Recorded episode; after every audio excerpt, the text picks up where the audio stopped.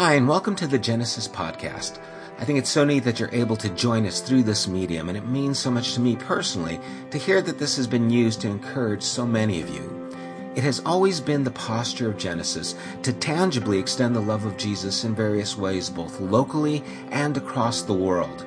We support programs that assist families in need, contribute to ongoing works and building projects in Mexico.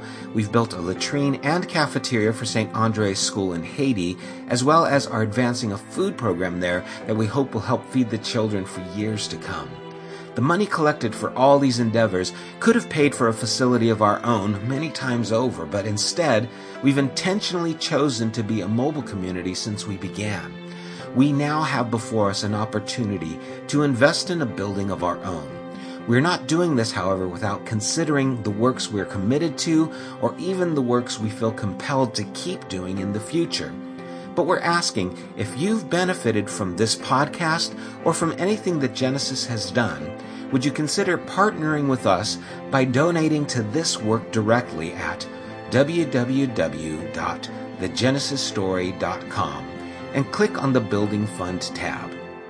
Joshua told the people, Consecrate yourselves, for tomorrow the Lord will do amazing things among you.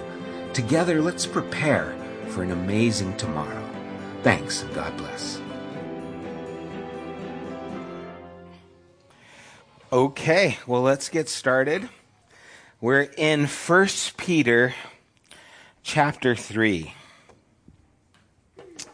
And the last few weeks have been uh, interesting. It's again one of these areas of Scripture that you don't jump into to talk to, whether it's about submitting to, to government, where it talks about slaves and their uh, masters last week. And this week we're going to be talking about wives. And. and their position and submission to husbands, but specifically uh, to a non believing husband, is the context is talking about. So let's read uh, verses 1 through 6. 1 Peter chapter 3. Likewise, wives, be subject to your own husbands, so that even if some do not obey the word, they may be won without a word by the conduct of their wives. Then they see your respectful and pure conduct. Do not let your adornment be external, the braiding of hair and the putting on of gold jewelry or clothing you wear, but let your adorning be the kind, the hidden person of the heart with the imperishable beauty of a gentle and quiet spirit, which in God's sight is very precious. For this is how the holy women who hoped in God used to adorn themselves, by submitting to their own husbands, as Sarah obeyed Abraham, calling him Lord. And you are her children if you do good and do not fear anything that is frightening.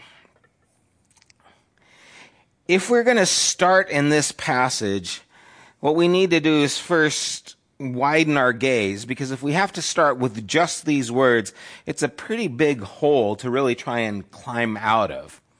And we lose context. One of the problems that I've seen take place with a kind of through the Bible teaching is oftentimes you'll come to a new passage of scripture, a new chapter, and you'll start to teach from that as if it's standing on its own. And it didn't. It's connected to the whole of the book. And if we don't take that connection, a lot of times we can lose the meaning that is being uh, presented here. Remember that this writing that Peter has given us, this letter, was most likely read out loud at the churches. And the churches met most likely in homes. It wasn't large auditoriums. It was probably a handful of people, maybe 30 people, maybe, maybe a few more, but there was no PA system. There was no ability to communicate to large groups. And so it generally took place in a small group and it took place with all the people that he's talking about. So when he talked about, you know, being subject to the authorities, there could have very well been Romans who were in places of rule in the same meeting with the Jewish people who were subjected to that rule. When he talked about servants and masters, there very likely were masters and servants sitting in that same house hearing these words. And the same thing true with wives and husbands that he's talking about here. And so if we're going to start with this, we need to start with the first word, or it might be the second few words in a new international version, where he says likewise or in the same way. Because that is our context. That's the connection that we have. When he says likewise wives, what is he liking it to? What is his foundation that he's building it on? And that's what we want to look at here, because when he says likewise are in that same way, we see first of all in chapter 2, verse 13. Hey, Rick. We, we see that he begins this saying, be subject for the Lord's sake to every human institution. So he talks first of all in this governmental status. And we went over that. We're not going to go over that in depth here. But then he moves out of this public arena and he comes more into the home front and he talks about masters and servants in verse 18 of chapter 2. Servants, be subject to your masters with all respect, not only to the good and gentle, but also to the unjust. And so he moves from the broad spectrum to a more uh, personal aspect, masters and servants.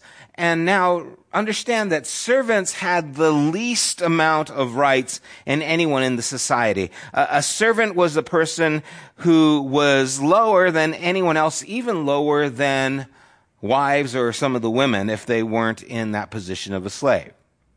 And so now when he addresses to wives, he's actually speaking to a group that is above that of a servant, but in societal understanding still lower than the men. And so that's kind of leading us into this place. But all of these things were connected to how we are supposed to be like Jesus, which he talks about in verse 23 of chapter 20, of chapter 2. He says, When he, Jesus, was reviled, he did not revile in return. When he suffered, he did not threaten, but continued entrusting himself to him who judges justly.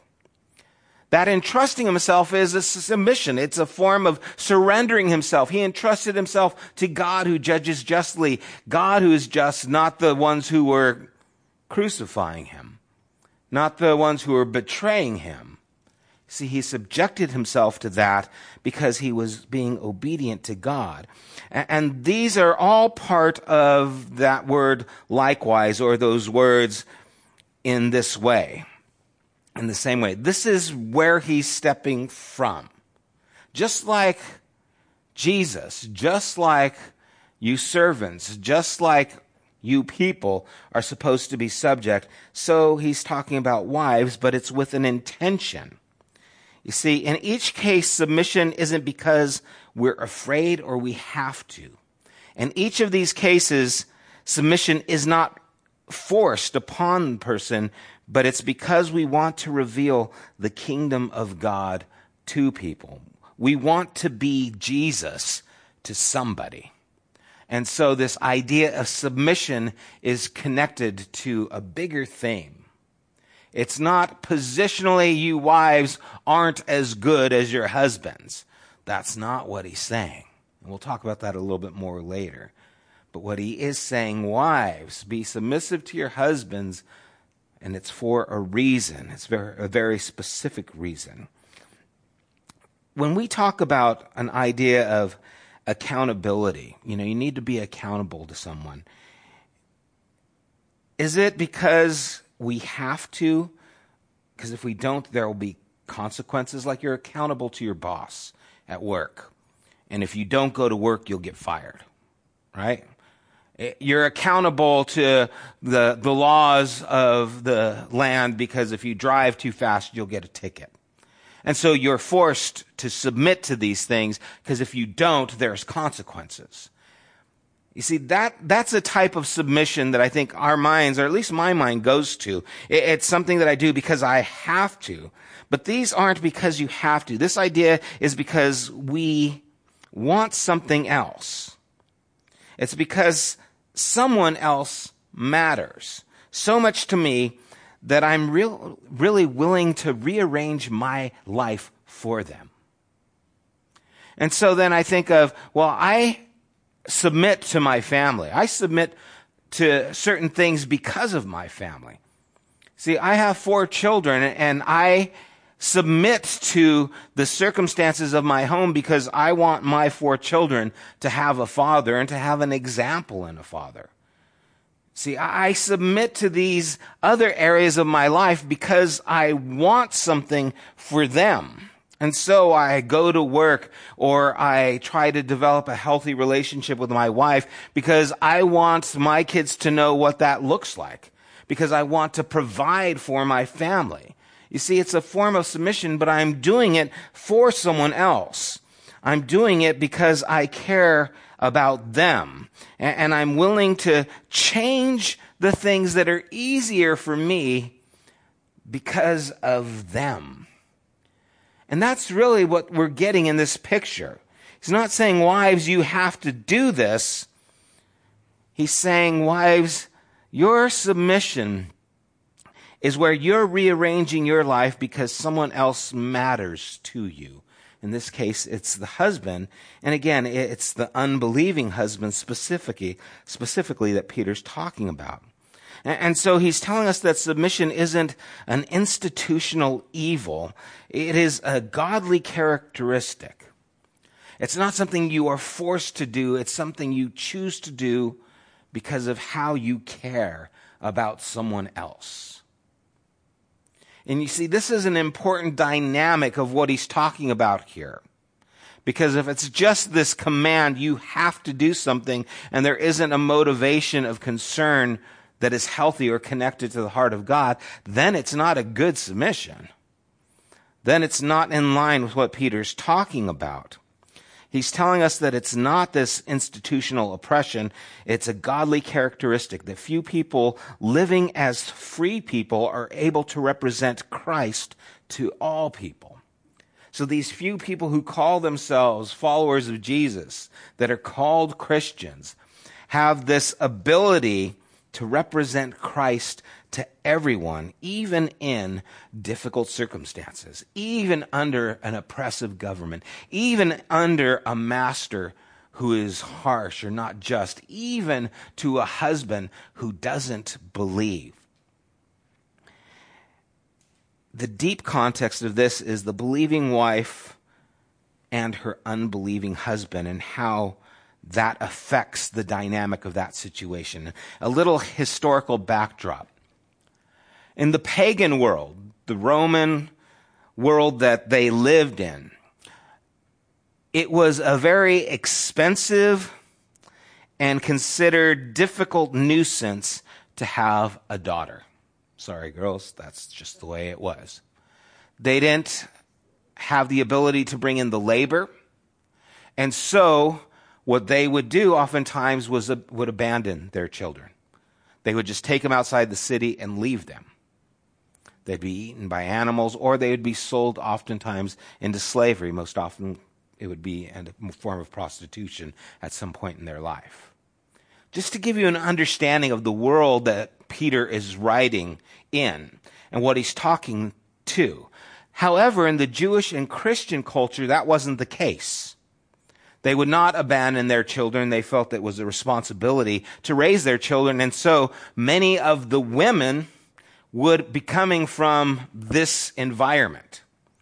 And so now there would be an arranged marriage where this person is able to provide for this woman. And so they would connect them. It wasn't like we have today where they go out dating. It was be a prearranged marriage. And so many of these Christian women would find themselves being betrothed or engaged to these men who didn't know Jesus.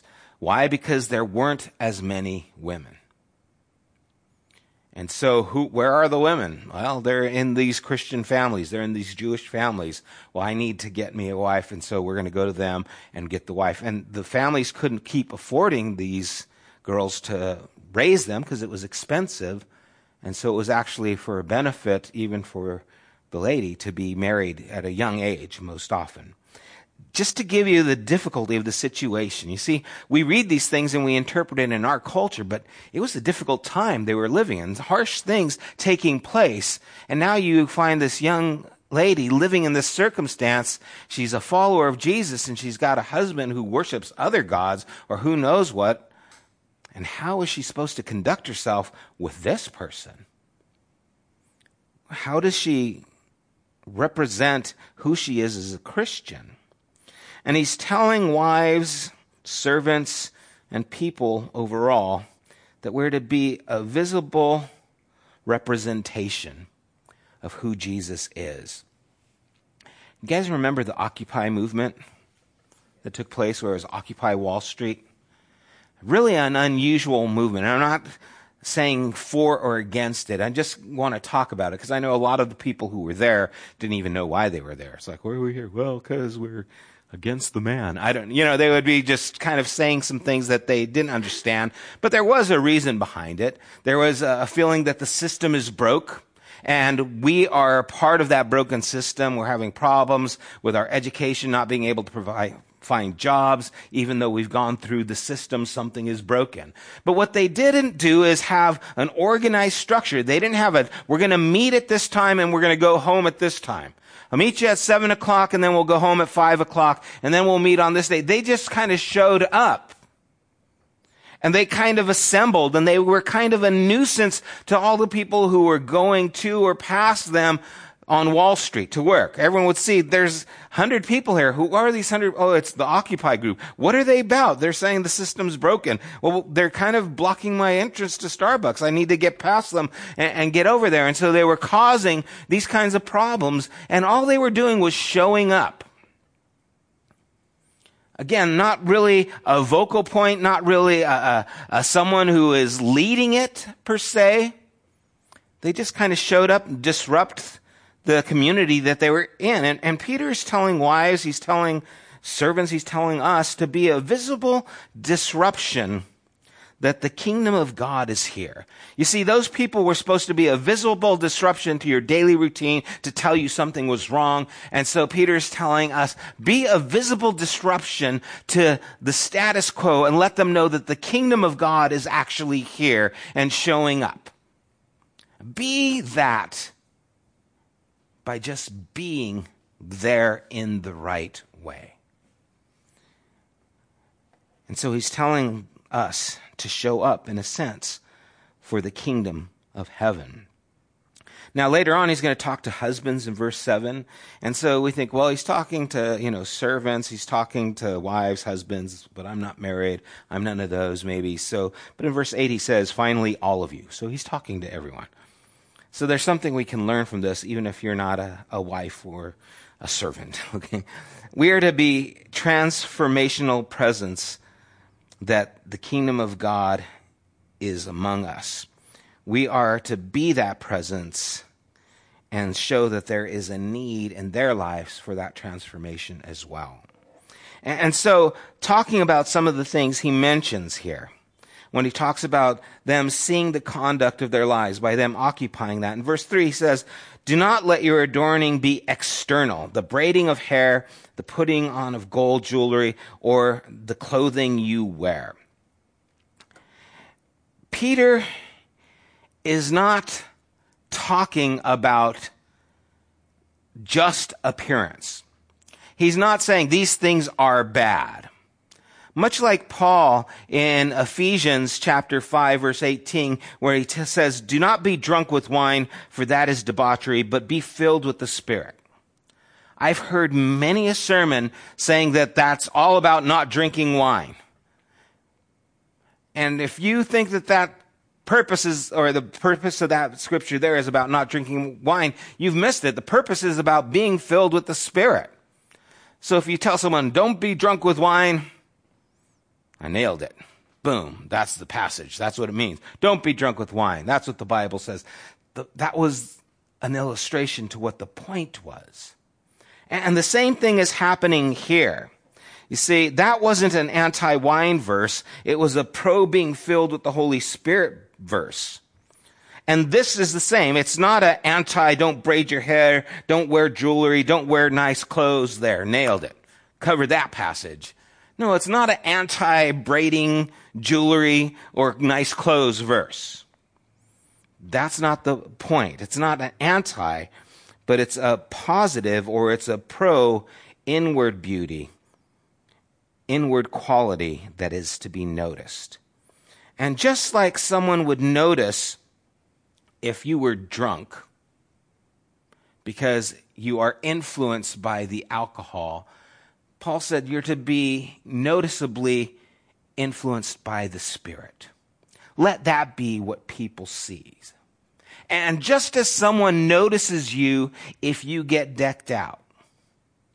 So ladies, if you put on the nice makeup, you put on the, the nice clothing, you dress up, heels, whatever it is that you consider nice clothing, people will notice you. They'll say, Oh, you look nice today. And just like people will notice you if you dress up, have them notice you because of who you are inside. That's the point. It's not an anti any of these things. He's just using it as an example. They will see you and say, wow, she looks nice. Wow, that person lives well. It can't be denied because it is seen in your conduct. And, and I think that's powerful, and I think it's important because, again, I've heard, and you have probably too, uh, Bible studies that talk about, you know, oh, you got to be careful what you wear. Are you wearing it just to get attention? Well, of course you are. Right? I mean, don't you wear nice clothes because you want to look nice? You know, give me that sackcloth. I don't want to be noticed today. No, of course you dress nice because you want to look nice. It isn't against that. Again, it's not talking about provocative or anything like that, but it, it's talking about you, you want to look nice, that's fine, but in the same way as you're noticed when you look nice, be noticed for who you are. Let that be the example of that inward beauty that's there. And, and I think we need to recognize those things because no wonder people get so, you know, it makes people just want to stand off. You know, you can't, you know, dress nice? What is that? Oh, you can't. No, no, you got to be real careful. You got to be paranoid about everything. It's like that doesn't make sense. Why can't I look nice? Why what's wrong with dressing up and looking nice? I like people to tell me, you know, I look nice. There's nothing wrong with those things in themselves, but are those the only things you have or is there something inwardly that they're noticing too? you know what? You've got a, an amazing and a gentle spirit.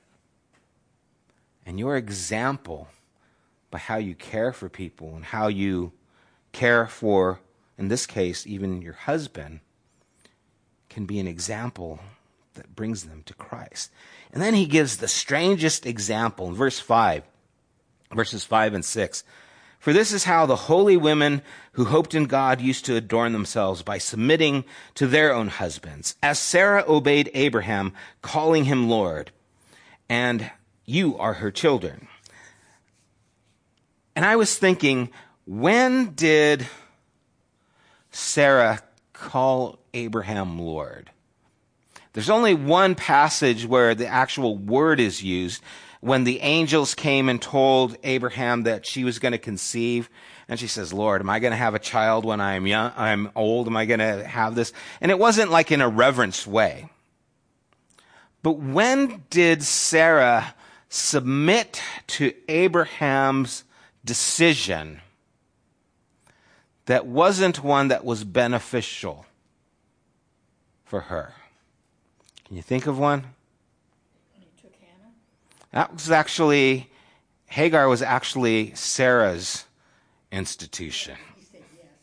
She's the one who started it, though. He wasn't like, hey, do this for me. And she said, okay. Where's something where Abraham said, I want you to do this. And she submitted to what he asked her to do that we see in Scripture. Exactly. Egypt. Okay, so let's take that example. Here's Abraham. They're going into Egypt, and he says, Okay, you're unique and beautiful women. We're going to go into Egypt. If we go there, they're going to see you're beautiful. If you tell them I'm your husband, they'll kill me so they can have you. Okay, again, the world they were living in. We look back and then goes, he should have had faith. He should have not said anything. He probably would have been dead. Okay? He knew his world better than we know his world. Now think of it for Sarah. If she says, Abraham is my brother, she gets taken off and put into a harem.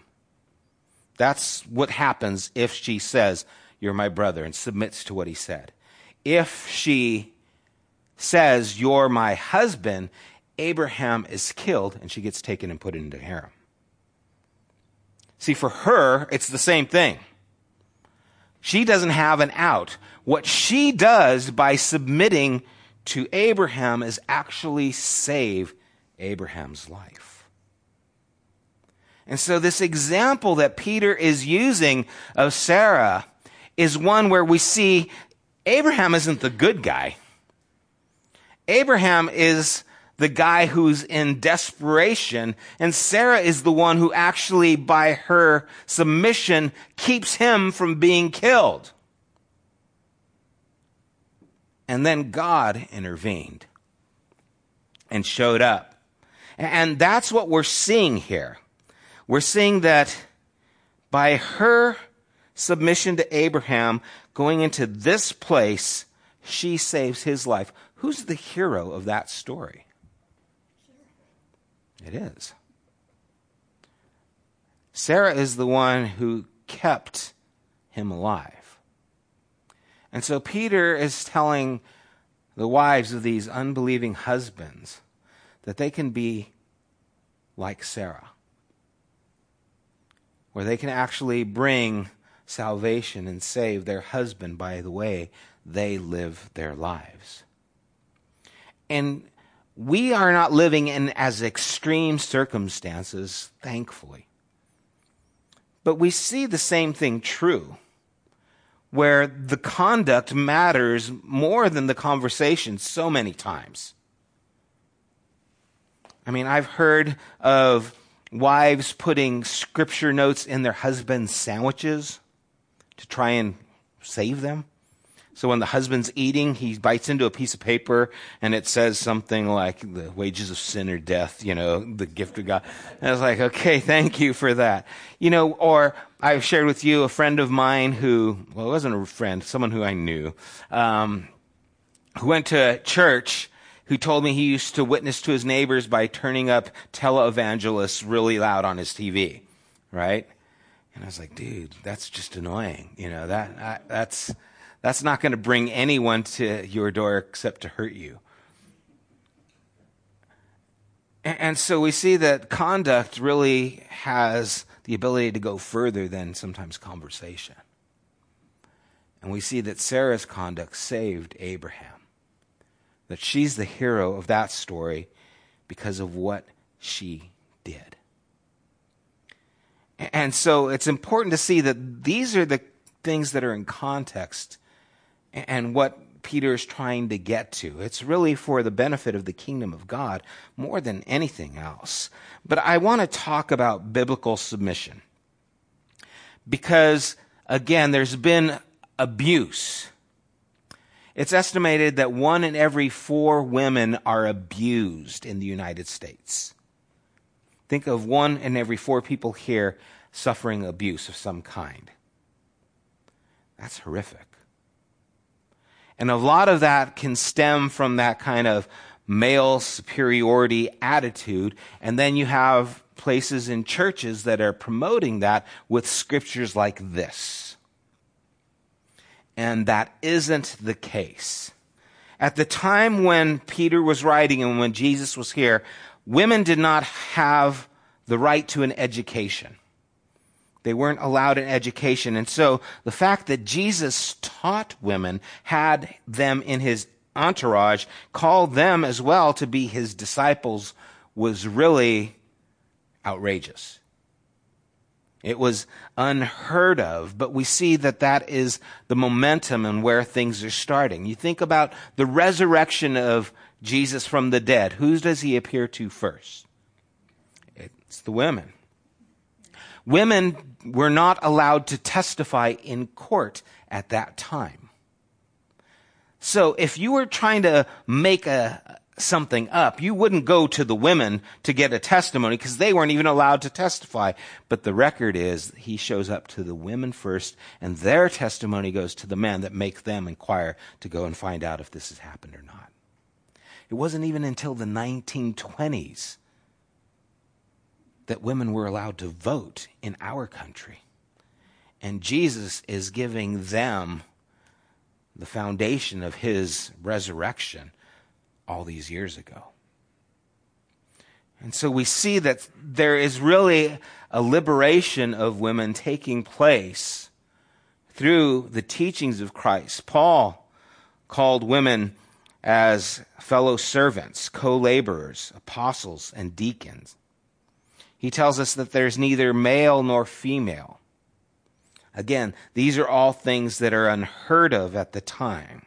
And so it's important to see that at the time that Christianity was being birthed, that there was also this liberation that was taking place in the hearts and in the ideas of the people concerning women.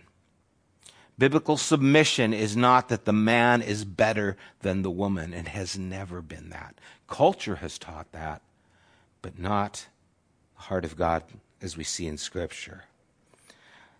There's importance to see that even in Pentecost, the Spirit falls on women and men alike. We see that the women are allowed to be, again, overseers, deacons, that they are evangelists, that they are prophets, they proclaim the word of God. And so I'm not going to go into the whole idea of women, but in this passage, what is not being taught are that women have to do whatever men say, and that's just how it is according to God. That's not the point. That is not what's being said at all. There's a difference between submitting also and surrendering. You know, have you ever been in an argument? I know you haven't, you know, and you're talk, you're arguing with your wife. I don't argue. I'm a man of God. I don't argue. You're having this disagreement and it goes on and it goes on and finally you say, I don't care. Do whatever you want. That's not submission. That's surrendering. That's quitting. And there's a difference between surrendering and submitting. See, submitting is a positive quality, not a negative consequence of a misuse of power. It's how we lean in to the kingdom, not how we deal with life. It's how we make known the kingdom of God, not escape a situation or forced into a situation. There's a difference. Submission is never going against the Lord, the scriptures, or even your own conscience. You can't be forced to do any of those things. It's not allowing anyone to come into danger or suffer abuse of any kind. It protects children it doesn't allow children to be abused or mistreated. That's not submission. That's criminal. And so it's important to see these things and to make these things clear. It's also important to see that it's not wrong to want to escape abuse. If you're being abused or in an abuseful relationship, you have the right to leave, you need to leave that relationship. If a man is mistreating you physically, leave. Leave that relationship and deal with that issue. If you have to deal with it with police, deal with it police, but deal with that issue. And we see even examples of that in scripture. We see Elijah who is running to save himself as the king is chasing him and he's told by God to go and hide. We see Jesus When he finds out that Lazarus is sick and dying, he's on the other side because the Pharisees are seeking to kill him. He's actually leaving the place of persecution for his safety. Nothing wrong with that. We see David under Saul fleeing for his life when the king is wanting to harm him. Nothing wrong with fleeing. Nothing wrong with escaping the place of abuse or persecution. They're all examples of leaving a situation of abuse. So submission is never putting yourself in harm's way. And it's a shame that that has to even be addressed in the church, but it does because it's been promulgated through a misunderstanding and a misuse of Scripture. That is not what Peter is talking about here in any form. Everything that he is talking about here is making the woman a hero and saving the marriage person who she's married to, the husband. It's all about leaning into the kingdom of God so the kingdom of God can be seen in you. It's written at a time where things were much different than they are now. But it still was not saying, yeah, you just got to take whatever husband throws at you. That's not what it's saying. And it's important we understand that so we can continue this liberation that needs to take place that women can occupy the places that God has for them without anyone belittling them or saying they're not qualified. I mean, according to the New Testament, Jesus is never mistreated by women and only has positive things to say to the women that he encounters. Doesn't mean women don't make mistakes but we see a real elevation of their role. And I think that's something that we need to recognize, and that still needs to be taking place in our culture today, especially in the church, unfortunately. Are there any questions about this passage that we read? Thoughts on it? All right, let's pray.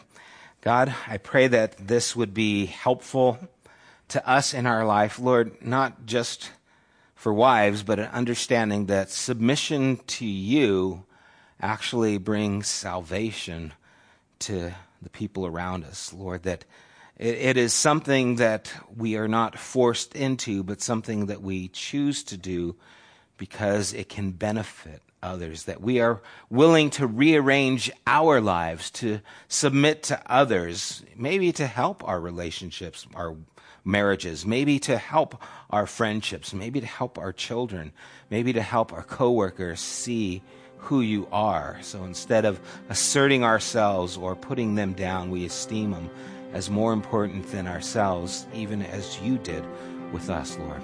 May we take that to heart and may it influence our lives so that you can be seen in them. I do pray this in Jesus' name. Amen. You have been listening to the Genesis podcast. We invite you to join us at one of our weekly gatherings. You can find more information at www.thegenesisstory.com as well as opportunities to help financially support this podcast. Thank you for listening.